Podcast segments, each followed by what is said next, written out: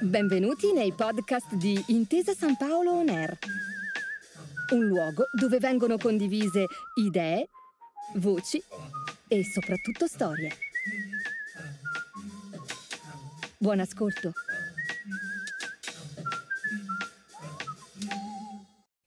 Oggi inizio con una domanda. Quanti e quanti tra voi hanno almeno una tessera fedeltà? Quelle del supermercato, per intenderci.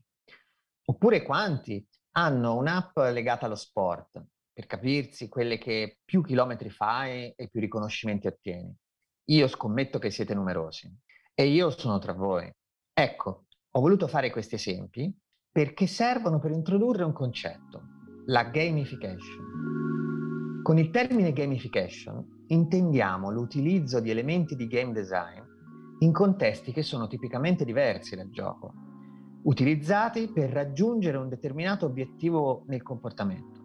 La possibilità di aggiudicarsi delle, dei premi o dei riconoscimenti come le medaglie la possibilità di scalare classifiche che sono rese pubbliche, quindi visibili a più persone, può stimolare un maggiore impegno che può essere in un'attività, può essere eh, in una forma di calcolo, in una lettura, anche semplicemente nel tentativo di ottenere obiettivi personali sempre più elevati. In pratica è utilizzato spesso per indurre un maggior coinvolgimento. Oggi parleremo di questo e di molto altro. Benvenuti al secondo livello di New Frontiers in Gaming, il podcast di Intesa San Paolo On Air, realizzato con il Neuroscience Lab di Intesa San Paolo Innovation Center, la scuola IMT Alti Studi Lucca e il Game Science Research Center. Io sono Ennio Bilancini e in questa puntata avrò al mio fianco Liliana Silva, ricercatrice senior presso l'Università degli Studi di Messina. Liliana, benvenuta. Grazie Ennio, sono molto felice di essere qui con voi oggi. Inizio con un primo spunto. Spesso siamo soliti pensare che il gioco sia un'attività inutile, tipicamente compiuta da noi umani solo per mero divertimento. E se invece vi dicessi che gli animali giocano? Anzi, vi dirò di più. Ogni specie animale lo fa a modo suo.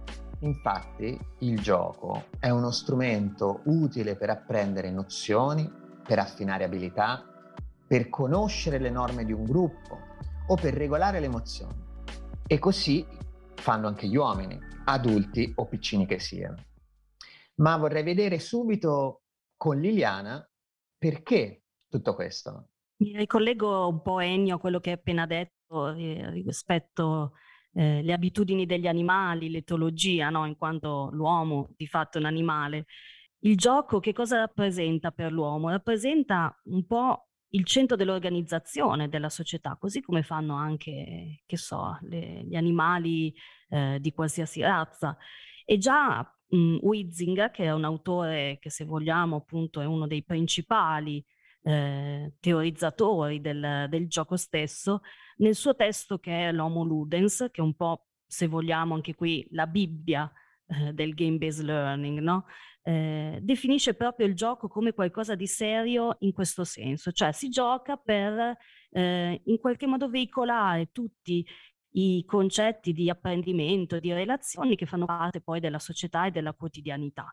Quindi eh, possiamo proprio dire che il gioco assume, mh, diventa un reale modello all'interno della società stessa, un modello di, eh, di apprendimento che è in grado di veicolare eh, competenze che sono di diverso genere, sono disciplinari, sono cognitive, sono trasversali e che in qualche modo si sviluppano un po' per tutto l'arco della vita, da quando nasciamo fino a quando salutiamo questo mondo. No?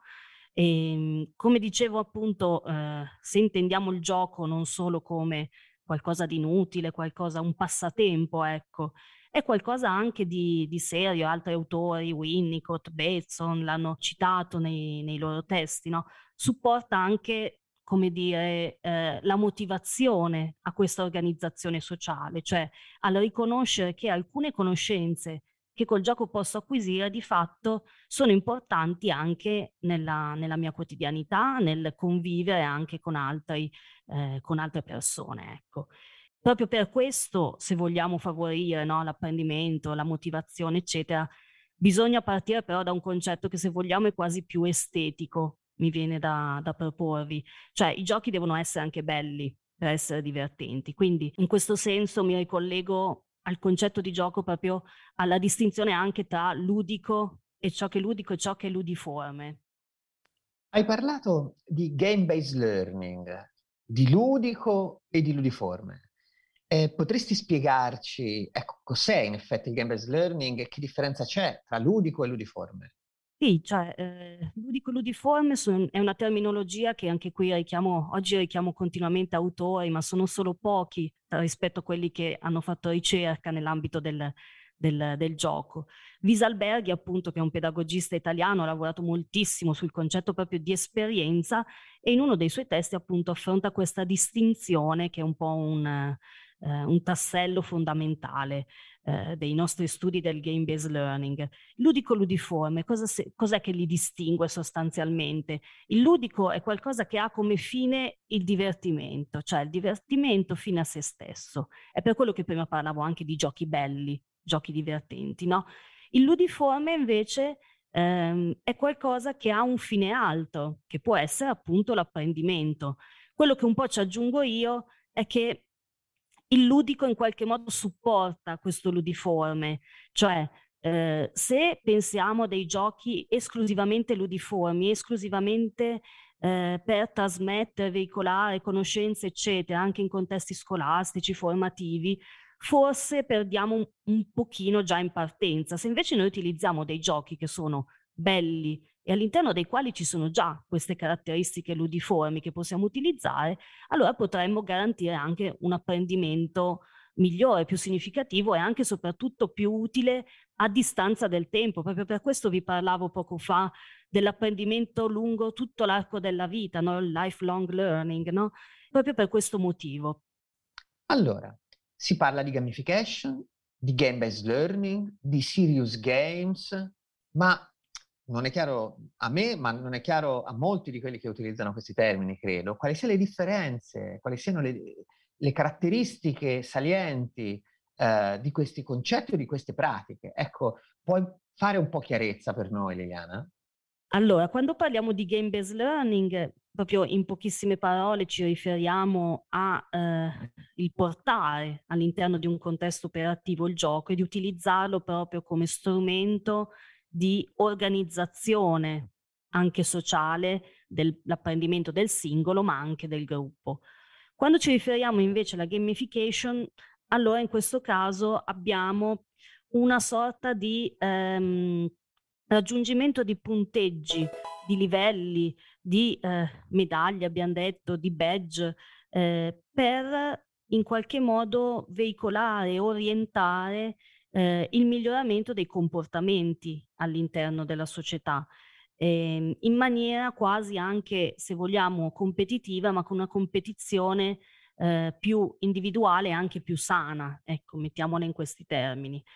Quando invece ci riferiamo al concetto di serious game, ecco, in questo caso ehm, siamo legati al tema del ehm, cioè io certo sto partecipando eh, a un'attività che magari può essere anche molto seria, può essere legata, che so, alla selezione del personale, per esempio, eh, può avere come finalità quello, ma io so, mh, mm, so già di eh, giocare all'interno di un contesto che è comunque ludico, quindi eh, in sostanza la mia immersione nel gioco mi permette anche e soprattutto di divertirmi in maniera autentica da quell'autenticità che nasce poi appunto la finalità specifica di chi appunto seguendo l'esempio della selezione del personale eh, potrebbe essere il, il cuore, ecco, il, il, focus di questo processo.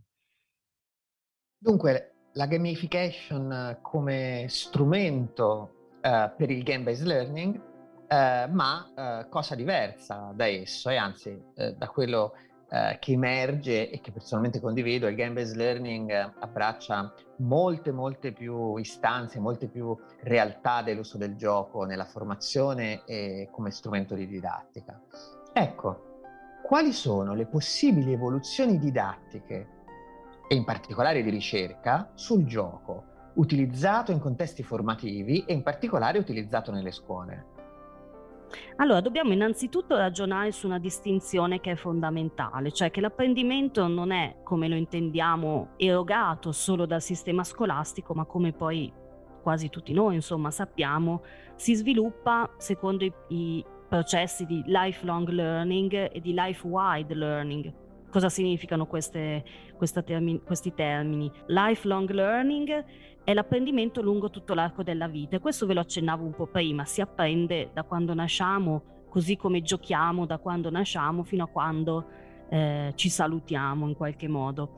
Life-wide learning è altrettanto importante, alle volte un po' trascurato perché eh, rappresenta un po' mh, i diversi contesti entro i quali avviene l'apprendimento, cioè l'apprendimento è formale, entriamo nelle scuole, quello è per definizione l'apprendimento più formale, così come l'apprendimento accademico, ma abbiamo anche un apprendimento che è eh, informale e non formale, quindi quando è informale è, mm, in sostanza ci riferiamo all'apprendimento della quotidianità, delle amicizie, della famiglia, delle persone che incontriamo.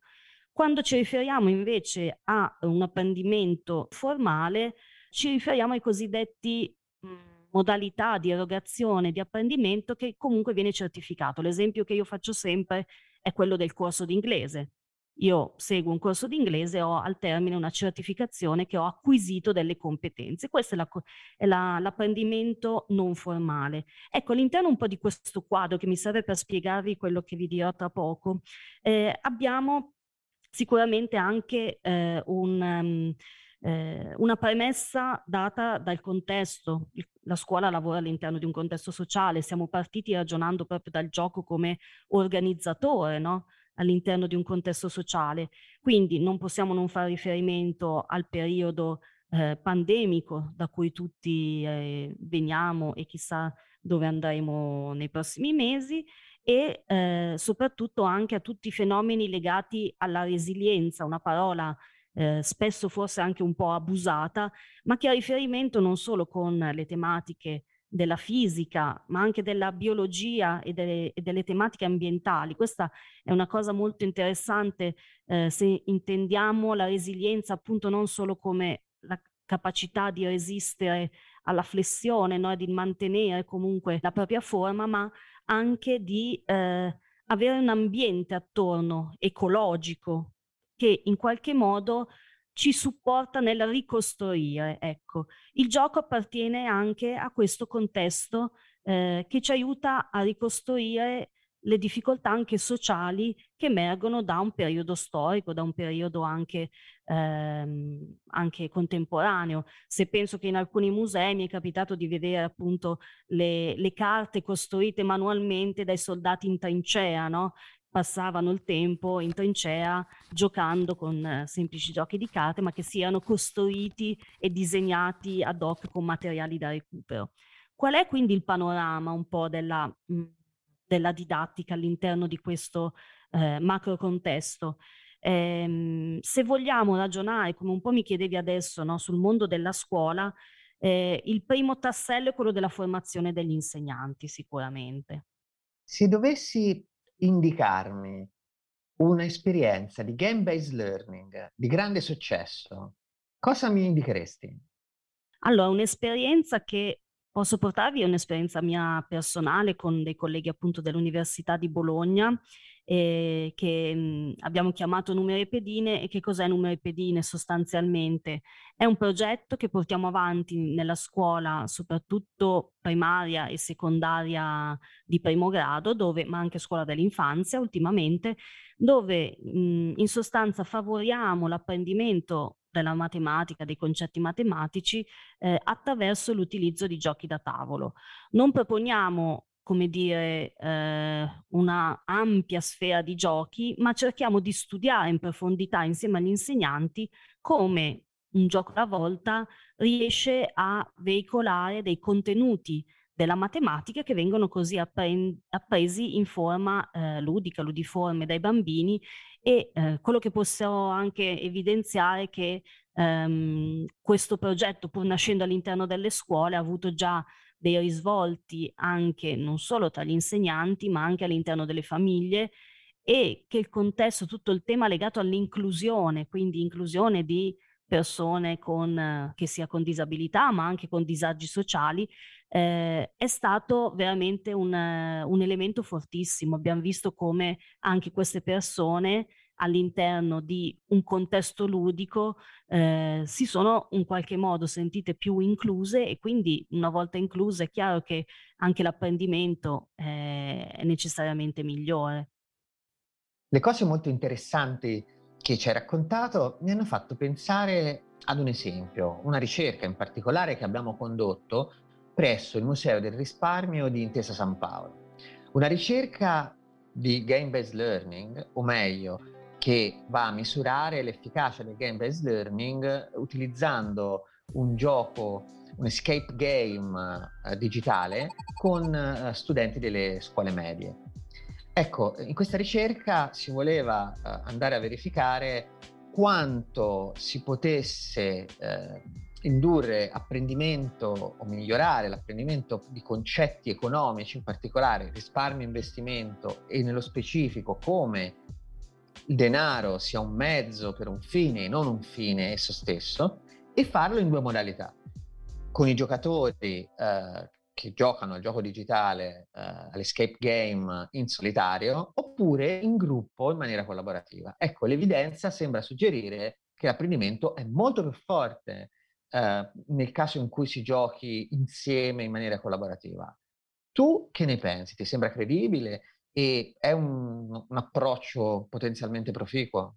Sì, credo che sia credibile soprattutto quando uniamo i due fattori eh, diciamo, apprendimento cooperativo e gioco. Se noi prendessimo solo l'apprendimento cooperativo come fattore, le evidenze anche internazionali ci direbbero che mh, mm, può essere eh, inferiore come fattore, come legame, l'effect size no? con il, eh, l'apprendimento efficace e duraturo. In realtà quello che eh, commento è proprio legato all'unione no? tra queste due cose, queste due dinamiche che rafforza l'effetto appunto dell'apprendimento, ovvero eh, dobbiamo partire dal presupposto che spesso l'apprendimento anche cooperativo, quindi il gioco di gruppo, no? ragioniamo in questi termini, ehm, è spesso frainteso e viene, viene pensato come risultato di un gruppo. Il risultato di un gruppo può essere che uno singolo gioca e gli altri si acquistano, si conquistano insieme a lui eh, la vittoria. L'apprendimento cooperativo invece è quando tutti all'interno del gruppo hanno, assumono, raggiungono un processo di miglioramento, chiaramente a seconda delle, dei punti di partenza. Ecco. Quindi quando comprendiamo che il gioco supporta questo apprendimento cooperativo che è il reale apprendimento cooperativo, allora penso che sia proprio, se posso dirlo, una bomba, ecco, nel vero senso della parola e nel senso positivo chiaramente del termine. Grazie mille Liliana, molto interessante e fammi ringraziare anche per essere stata con noi e averci raccontato tutte queste cose. Grazie a voi, a Ennio, a tutti quanti. Il livello 2 è stato sbloccato. Vi aspettiamo alla prossima puntata, sempre qui su Intesa San Paolo On Air, per accedere al livello successivo. Grazie per aver ascoltato i podcast di Intesa San Paolo On Air. Al prossimo episodio.